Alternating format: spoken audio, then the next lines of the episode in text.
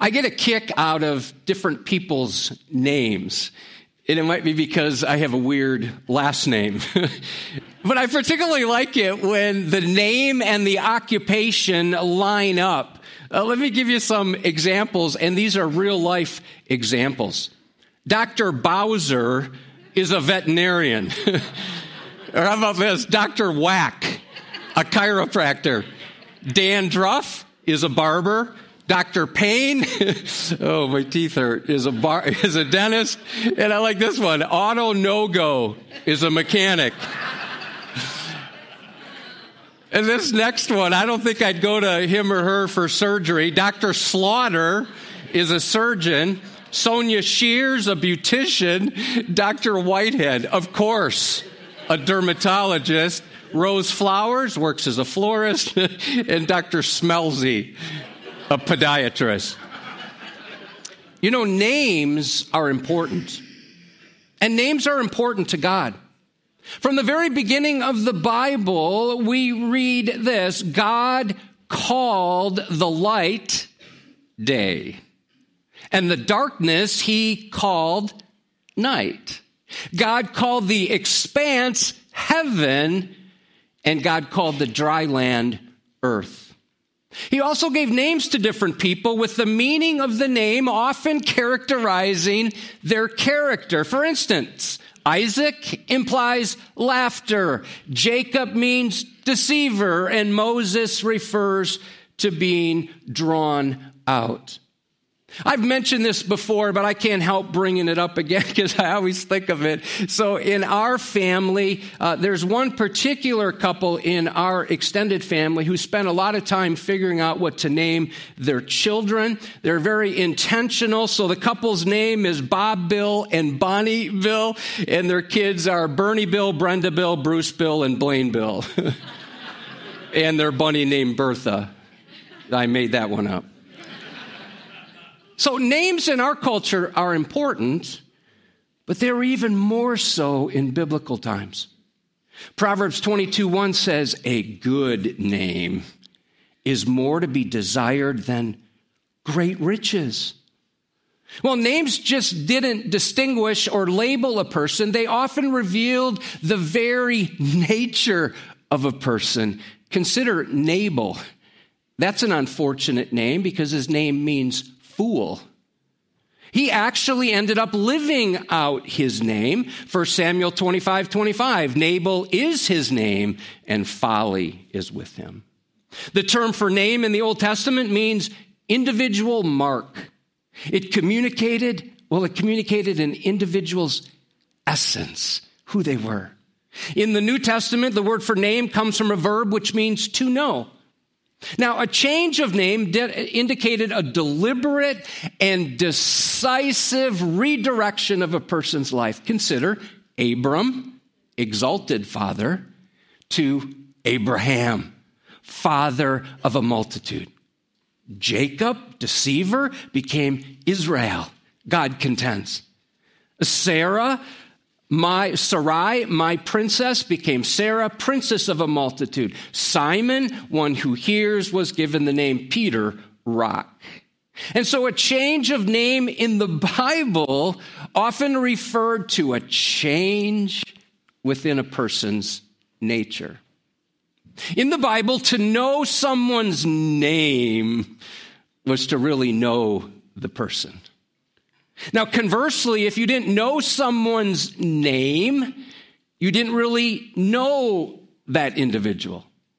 We could say that a person was somehow present in his or her name. That's one reason we've been encouraging each of us at the end of our services to look around to the people that you're seated next to and introduce yourself work at learning names. It's so important. It's been a minute since I learned that hormones such as dopamine and serotonin are actually released into your brain when someone says your name out loud.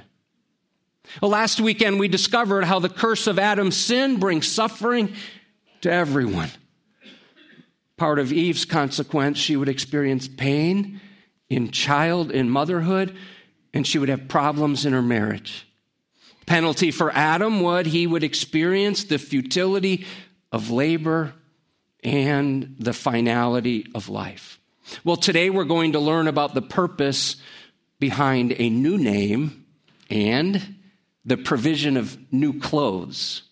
Next weekend, we'll focus on a new place for Adam and Eve after they get expelled or evicted from Eden. Here's our main idea God gives us a new name and a new nature when we receive His Son as our sacrificial substitute. Our text today is just two verses Genesis chapter 3, verses 20 and 21. Listen carefully as I read. The man called his wife's name Eve. And we're told why. Because she was the mother of all living.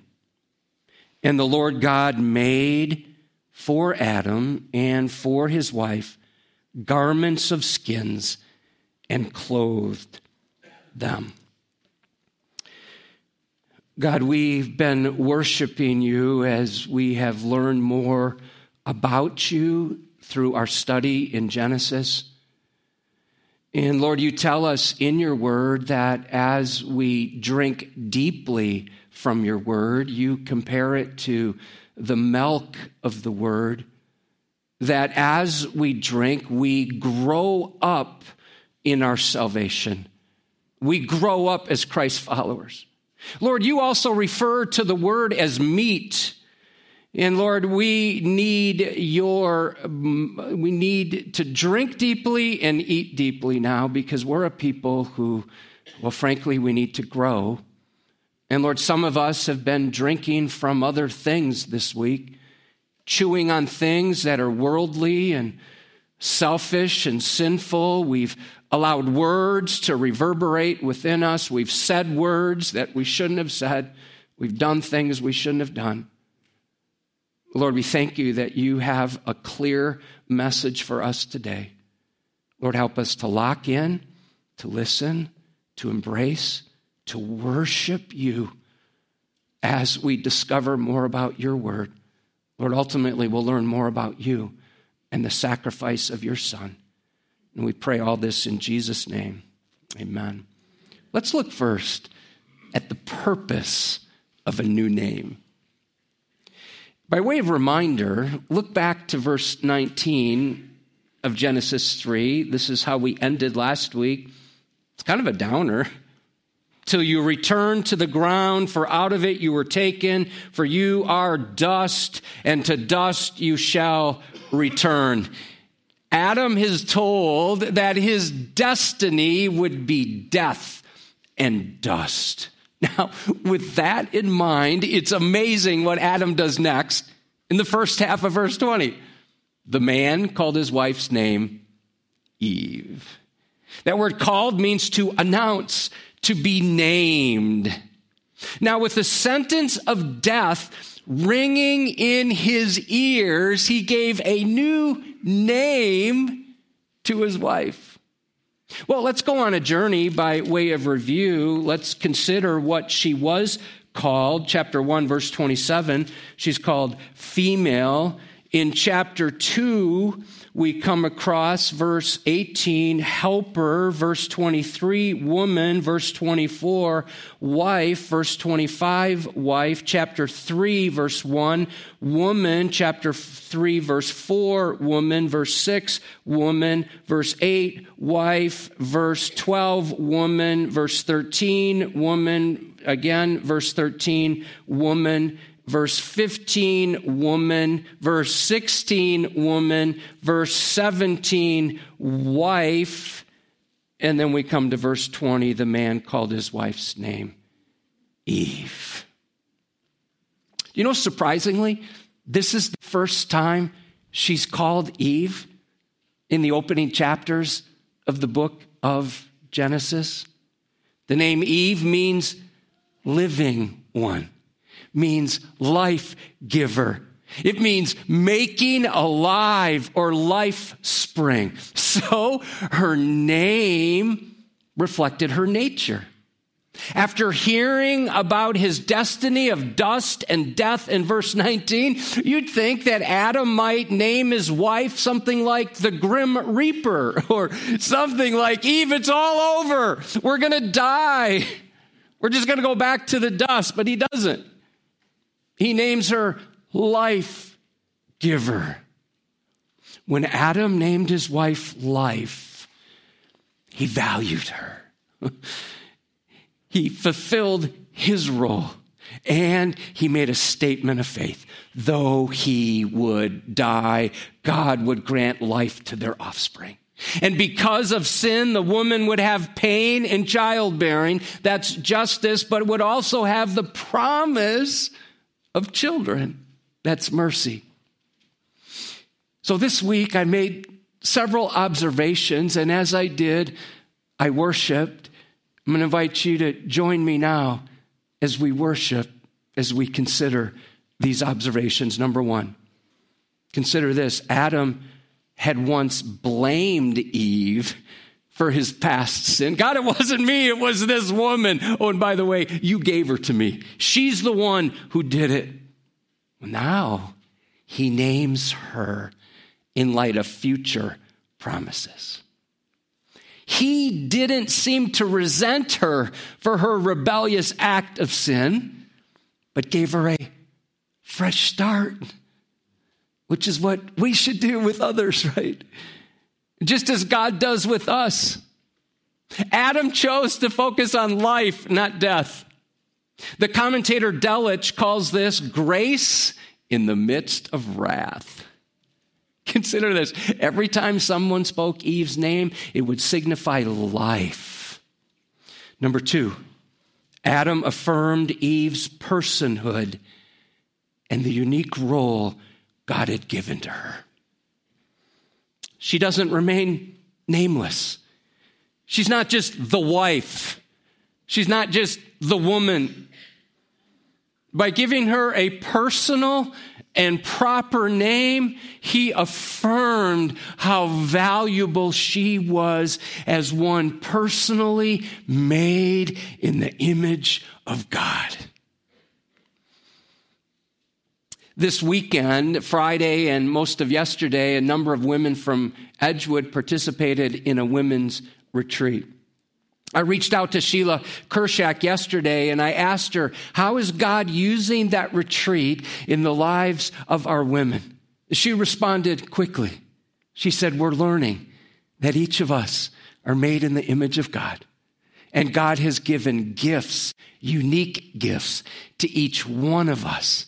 And he's done that so that we make a radical impact in our world today. Number three, this act of naming counteracts the alienation that had taken place in, within the first marriage.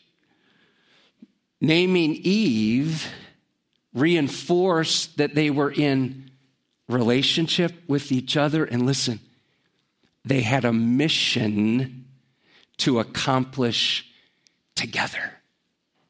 Observation number four Adam stepped up by exercising his leadership. The act of naming was the prerogative of his role as the humble head of his family.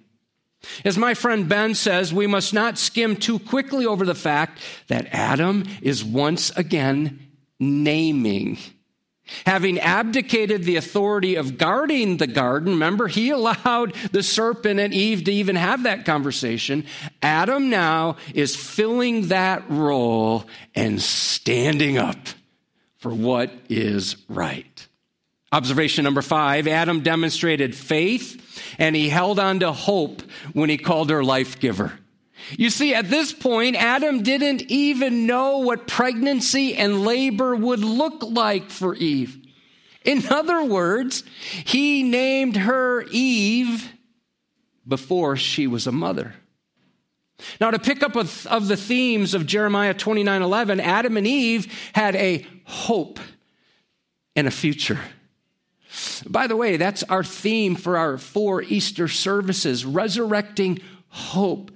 With Jesus raised from the dead, he brings hope to the hopeless because he's conquered the grave. He's conquered our depravity. He's conquered the devil himself. Observation number six Adam locked into the promise of offspring. Genesis 3:16 says Eve will bring forth children. Even though Adam and Eve were destined to die, they would be fruitful and multiply, and they'd leave a legacy of life for generations to follow. To counteract death, Eve would be the mother of all the living. Let me make an application for our world today. Are you aware that according to the Bible, we're all part of one race? The human race? Now, when we tend to divide people, right? We divide people according to skin color, ethnicity. Oh, you live there? Where people live.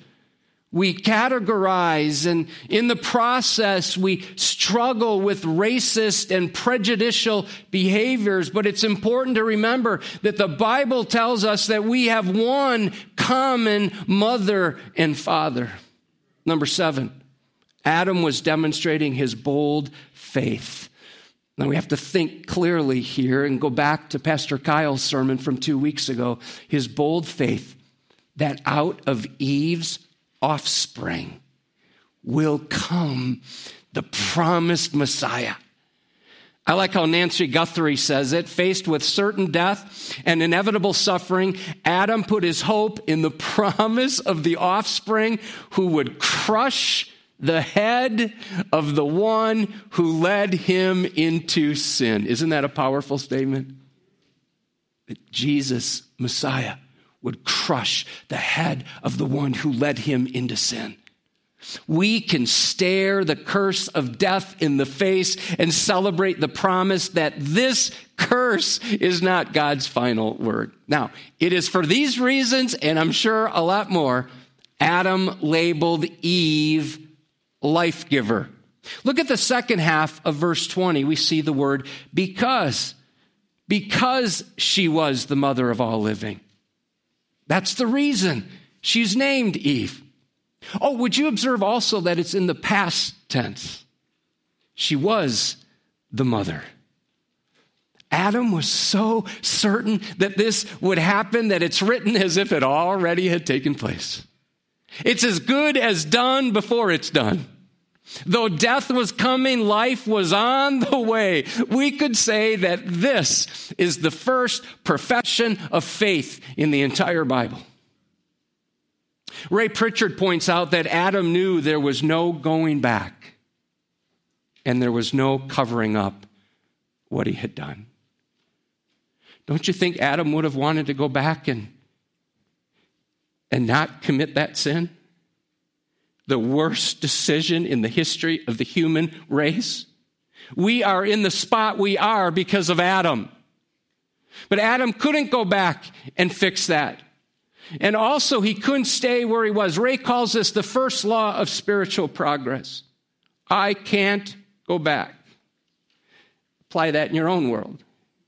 Because each of us have done things, said things in the past that were like, oh, if I could just redo that. But we can't. It's been done, it's in the past. And secondly, we can't stay where we are. We can't stay paralyzed by the guilt and the shame and, and just stuck where we are. And therefore, we must go forward. Adam could not go back and undo the original sin, and he could not stay forever in Eden. The deed was done and the wreckage was all around him. And the wreckage is all around us because of his sin. And the wreckage is within us as well. The only option left is to go forward. God gives us a new name and a new nature when we receive his son as our sacrificial substitute. Would you observe next in verse 21 there's a provision of new clothes and the Lord God made for Adam and for his wife garments of skins and clothed them. Observe once again, we see a compound name for God here. There's actually two names Lord God. In the Hebrew, that's Yahweh or Jehovah Elohim. That compound name for God, we've mentioned this before, but I want to keep bringing it up. It's so powerful, is used 20 times in Genesis 2 and 3. When these two names are used together, we're reminded how God is powerful and He's personal. He's the creator who makes, and He's the covenant maker who keeps His promises. He is transcendently holy and He's tender toward us. He's mighty and he's merciful. He's immanent and he's intimate. He's sovereign and he's Savior. He's majestic, and I can say he's mine. So we see the Lord God's compassion on display when he made clothes for Adam and Eve. God is the world's first clothing designer as he gave his final gift to Adam and Eve in the garden. The word made means to accomplish a distinct purpose, to complete a goal. It's the same word used in Genesis 3 7 when the first couple made themselves those hastily sewn loincloths in a futile attempt to cover up their sin. The word garments refers to a long undergarment. It went from the neck down to the knees, or sometimes down to the ankles, and down to the wrists. What a contrast to those loose fitting fig leaf loincloths. I mean, fig leaves are scratchy and sticky and don't hold up well. I like Ray's insight. It made me smile. There are so many problems with fig leaves. They fall apart easily. They itch. It's hard to find the right size. And every day or two, you've got to get a new outfit. Plus, you can't do much plowing or planting or serious cooking if you're wearing fig leaves. now, as I reflected on why God clothed Adam and Eve, I thought of 10 possible reasons. And I'm going to invite you to, to go back if you've been daydreaming on your trip. Hope you had a nice trip. Marty, are you back? Okay. All right, let's lock in here. This, is only about five minutes of the message, but, but I want you to get this. And I want to invite you to worship with me.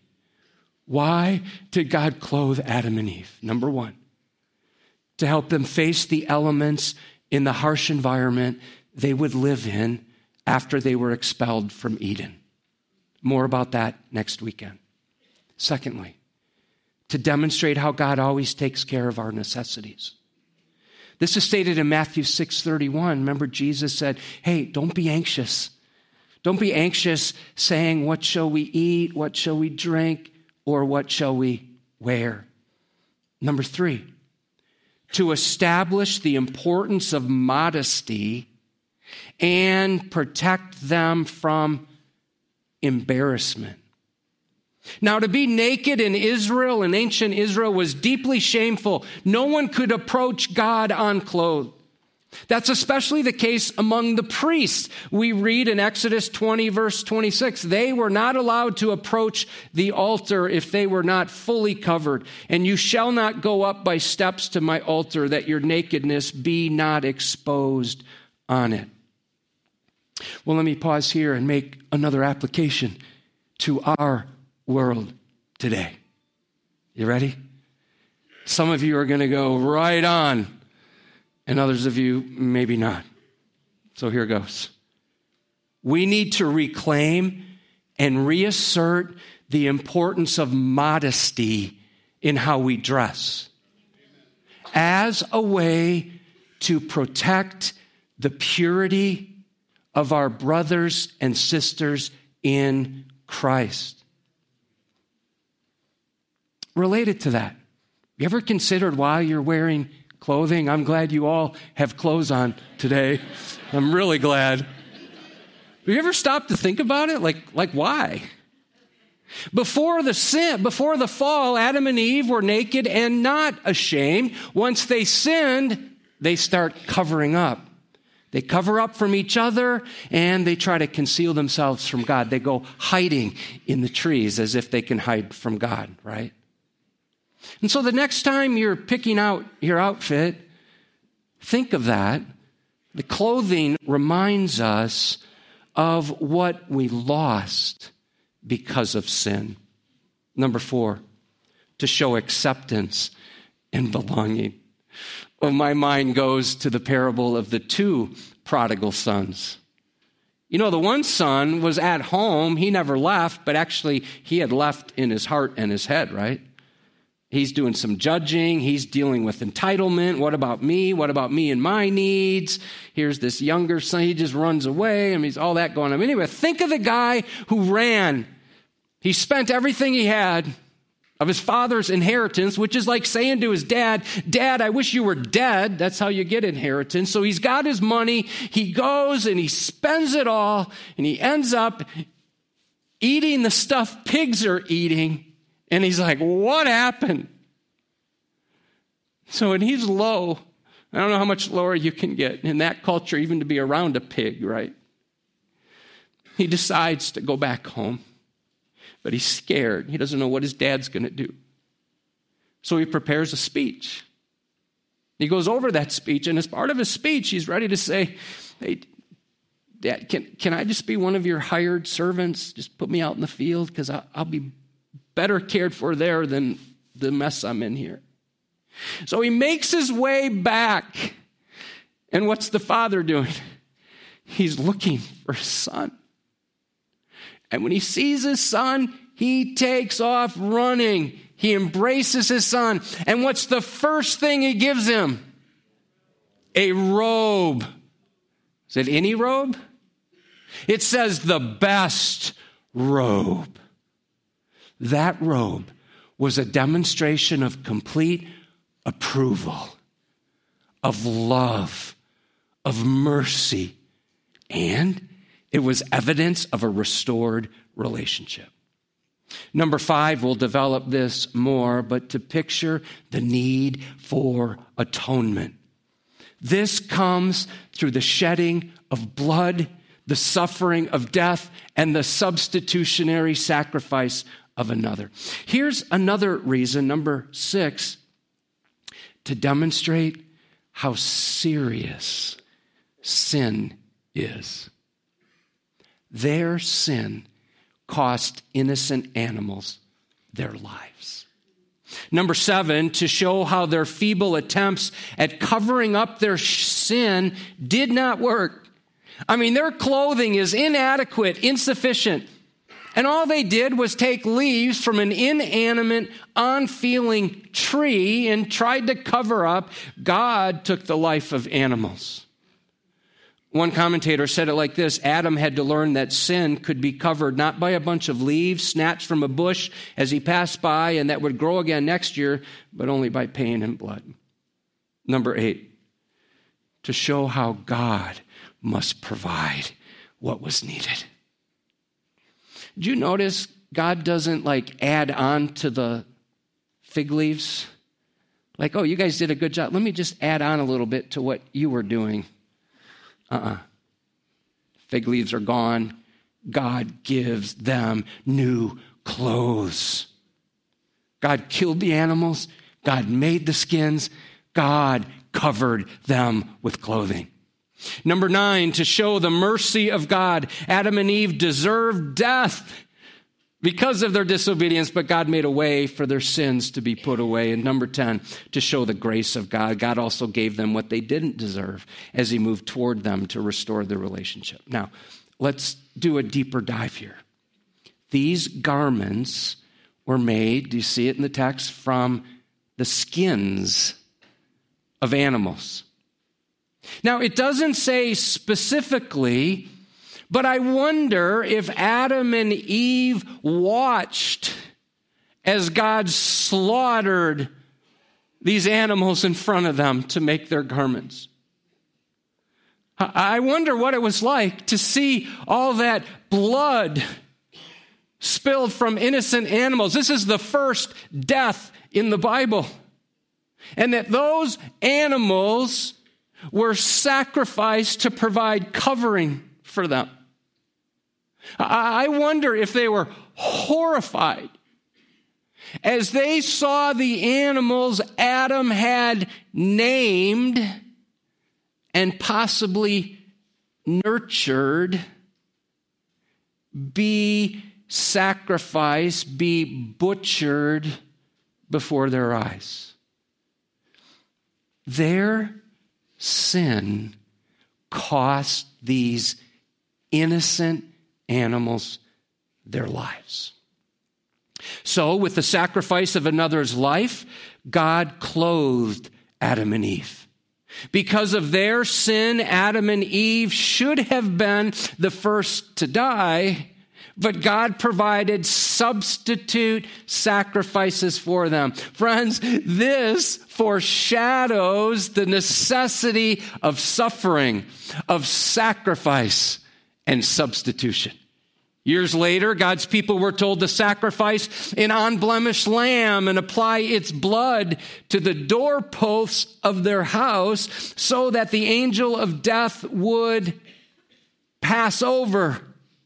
Exodus chapter 12. Now, this is more fully developed in the Mosaic law. Let me take us to Leviticus chapter 4. It may have been a while since you've read Leviticus, but check out this beginning in verse 28 he shall bring for his offering a goat, a female without blemish, for his sin which he has committed. He shall lay his hand on the head of the sin offering and kill the sin offering in the place of burnt offering. And the priest shall take some of its blood with his finger and put it on the horns of the altar of burnt offering and pour out all the rest of its blood at the base of the altar.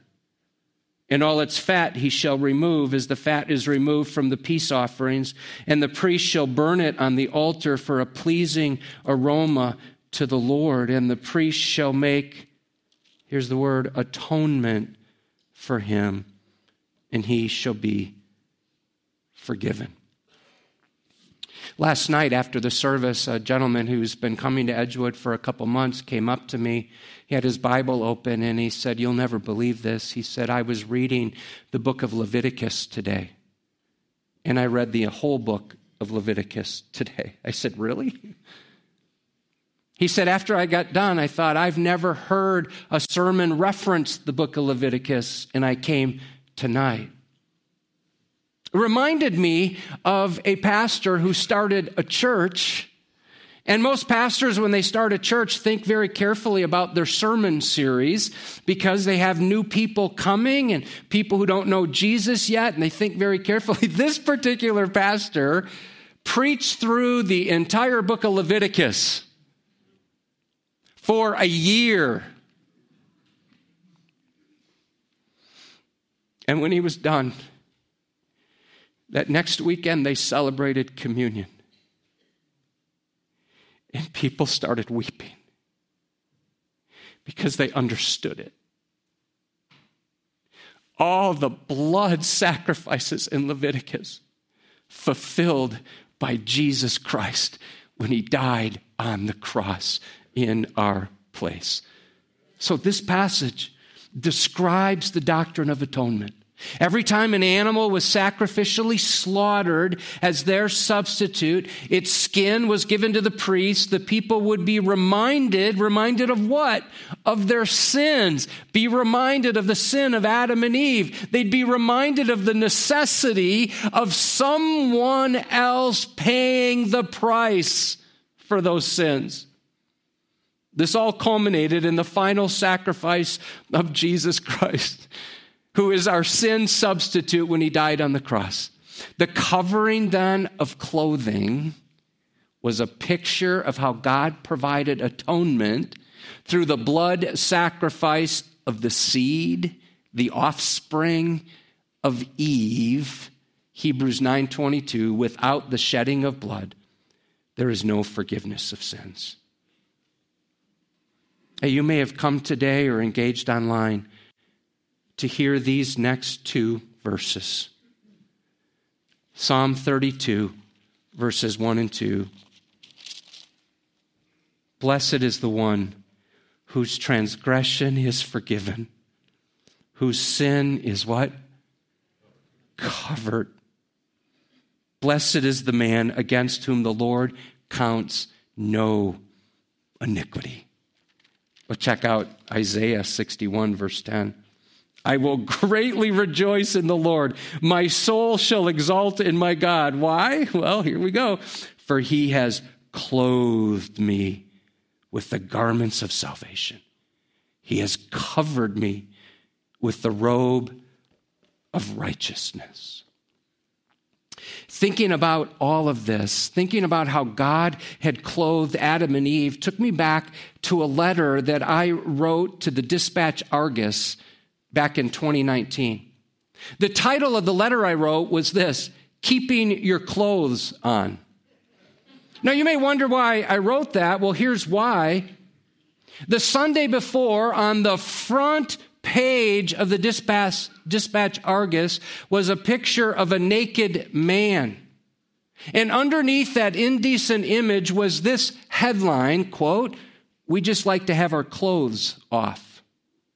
Wrapped around a photo of an unclothed woman riding a lawnmower was this long article with two more provocative pictures celebrating and promoting a nudist campground located just 30 miles from the Quad Cities.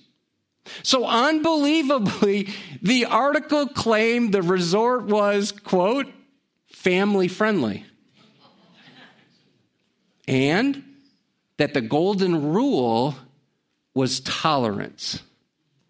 Well, I read that article and a whole bunch of things stirred up within me. I just wanted to throw it. Well, then I decided to read it again. And then I marinated some more and prayed and decided to write a letter, which they published. And here's what I wrote I believe the Bible is instructive for us on this topic. Before Adam and Eve sinned, Genesis 2:25 says they walked with God in Eden, naked and not ashamed. However, after sinning, they were exposed and filled with shame, so they sewed fig leaves together and made themselves loincloths. In Genesis 3:21, that's one of the verses we're in today, God took the initiative and graciously sought out the hiding couple and made for Adam and for his wife garments of skins and clothed them. God provided a cover for them, not to punish, but to protect. He did so through the sacrifice of animals, showing them that covering sin comes at the expense of life. In addition, these garments of grace were necessary for their own modesty in a fallen world. In Genesis chapter 9, we read about Noah's nakedness. One son saw his nudity while two others laid a garment on, walking backward and covered the nakedness of their father. So they would not see him in this state. These two sons knew nudity is not family friendly. According to Jesus, the golden rule is not tolerance, but rather do unto others as you would have them do unto you. Matthew 7 12. In contrast to our culture's ubiquitous sensuality, our clothing reminds us of God's sweet mercy. While modesty has become an outdated term, we're to keep private those things that are most precious. Only within the context of biblical marriage are we to be naked and unashamed. The best I can do to cover my guilt is as inadequate and temporary as an ill fitted fig leaf. God sent his son to clothe me with forgiveness. Jesus Christ is my perfect covering because he paid the penalty for my sins by dying in my place. While I wish the newspaper wouldn't promote nudity, my greater hope is for each of us to be covered by what Jesus did on the cross for us. In the last book of the Bible, we read, Behold, I'm coming like a thief. Blessed is the one who stays awake, keeping his garments on, that he may not go about naked and be seen exposed. Let's keep our clothes on and stories like this off the front page. Now, I'm grateful they published that. Friends, have you ever considered this? that our souls are naked before a holy and righteous God?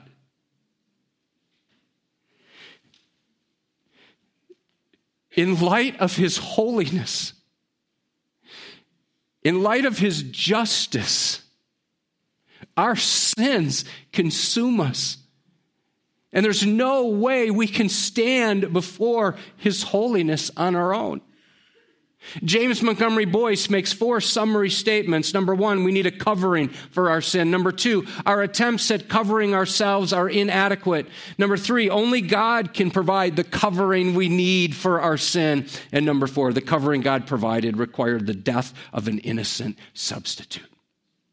So just as Adam renamed his wife, so God reclothed the couple. Eve became the life giver fig leaves gave way to full length garments of grace. Both of these actions indicate that there is hope and a future after the fall. Hey, settle this. Your self salvation project will not, cannot work. We need new names and new clothes. Let me say it like this. Let me see if I can say it in a sentence. Right now, you are either standing before God, clothed in the fig leaves of your own imperfect intentions, or you are clothed in the perfect righteousness of Jesus Christ through the new birth. Isaiah 62, verse 2 And you shall be called by a new name that the mouth of the Lord will give. In literal terms, the Christian concept of vicarious atonement, vicarious in your place, atonement is that Jesus was substituted for humanity and he was punished on the cross for our faults, to pay the penalty for all of our sins and the sins ever committed, so you and I can be reconciled to God. Romans 10 or Hebrews 10, verse 4 says this.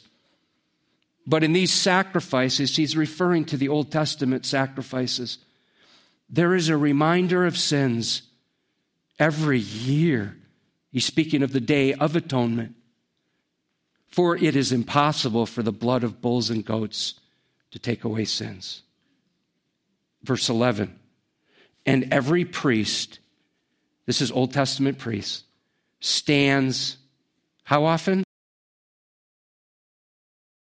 Service, offering repeatedly the same sacrifices again and again all these animals being sacrificed. Think of all the blood.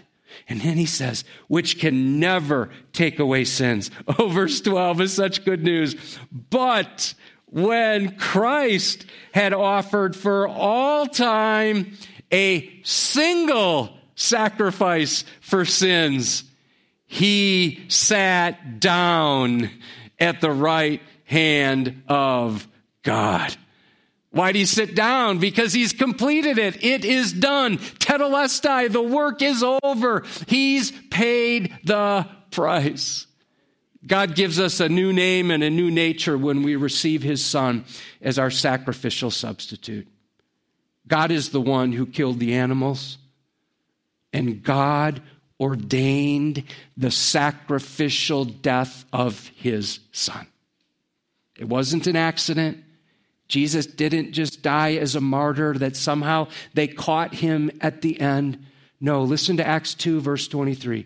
This Jesus delivered up according to the definite plan and foreknowledge of God. This goes back to eternity past, as we see in Genesis 3 15 and 16. Isaiah 53, verse 10 Yet it was the will of the Lord to crush him. He has put him to grief when his soul makes an offering for guilt. I'm really looking forward to our Good Friday reflection time as we focus on the three hours that Jesus was on the cross from 12 to 3. And we'll meet here from 12 to 3. You can come and go, stay the whole time. When Jesus became sacrifice on the cross. I close with some insight from Pastor Justin Smith. Notice here that this is only one of two sacrifices God has ever performed. God provided the first sacrifice with the first Adam and with Jesus as the last Adam. God provided the final sacrifice. The first sacrifice pointed towards the second one much later. All the animal sacrifices in between, so think of all those years, those centuries of blood sacrifices, pointed towards the sacrifice of Jesus. They all anticipated and foreshadowed his once for all time sacrifice on the cross. Now, you might say in doing the first and the last sacrifice, God was displaying again that he is the Alpha and the Omega, the beginning and the end, the first and the last. The first sacrifice in the garden was to clothe sinful man. It made atonement, meaning to cover. Adam and Eve were covered in shame. They needed their shame to be covered. But the other sacrifice, the sacrifice of all sacrifices that Jesus made with his own body is the sacrifice that went beyond covering, it brings cleansing. The sacrifice of Jesus cleanses us of sin, not merely covering over our sin. So do not try to cover your sins by your good works. God sees right through them, and he sees your sins still. They can't wash you and they can't hide you from God. What you need to do is stop trying yourself to do something about your sins and instead turn to Jesus, who has already done something about them. He died for your sins on the cross. Stop working off your sins by trying to cover them up and instead let Jesus cleanse you and purify you of all your sins. God gives us a new name and a new nature when we receive his son as our sacrificial substitute. We started with some names that made us laugh. Consider these names that God gives to you if you're a born again believer. Child of God, follower of Christ, disciple, beloved, sanctified saint your body, a temple of the Holy Spirit, a new creation. You're an adopted son or daughter. You're an heir of God. You are a friend of Jesus. You are God's workmanship, and you are an ambassador of Jesus Christ. I wonder if there's someone here today who's not yet trusted Christ and you're just trying to live your life with your loincloths of good deeds and trying to figure all this out, listen, today could be your day of salvation. I'm going to ask everyone now if you just close your eyes and if you're ready to receive Jesus as your sacrifice, would you pray along with me? I'll say some words, and if they reflect where you're at, you could repeat them silently. God, I want to own that I'm a selfish, self centered sinner. And Lord, there's times I try to clean myself up, other times I try to cover up. And frankly, there's other times I just don't care and I just do what I want to do. But Lord, I, I want to confess that my sins, well, they're consuming me and I don't know how to stop. And I don't want to live like this anymore. And so I repent. I turn from how I've been living. And I turn to you, Jesus, because now I understand that you died a death you did not deserve. You died as the innocent Lamb of God to take away the sins of the world and to take away my sins. For when you were on the cross, your blood was shed and God the Father accepted that as full and final payment, satisfying his divine wrath. Thank you, Jesus, that you rose again on the third day, showing your power over death, over my own depravity, and over the devil, whose head will be crushed. And so, not only do I believe that and understand it, I don't want to just do that in an academic way. Uh, Lord, I now want to ask you to save me. I invite you to come into my life. I want to be born again. And so not only do I believe, I now receive. Make me into the person that you want me to be. And Lord, if there's anything in my life that has to go, get rid of it. Help me to live under your leadership, your authority for the rest of my life. Lord, as a, a follower of yours, Lord, I want to do what you want me to do. And I pray this in Jesus' name. Amen. If you prayed that prayer, man, I would love to chat with you after the service or another pastor. If you came with a friend or family member, or if you're engaged online, send us a note. We'll help you get started.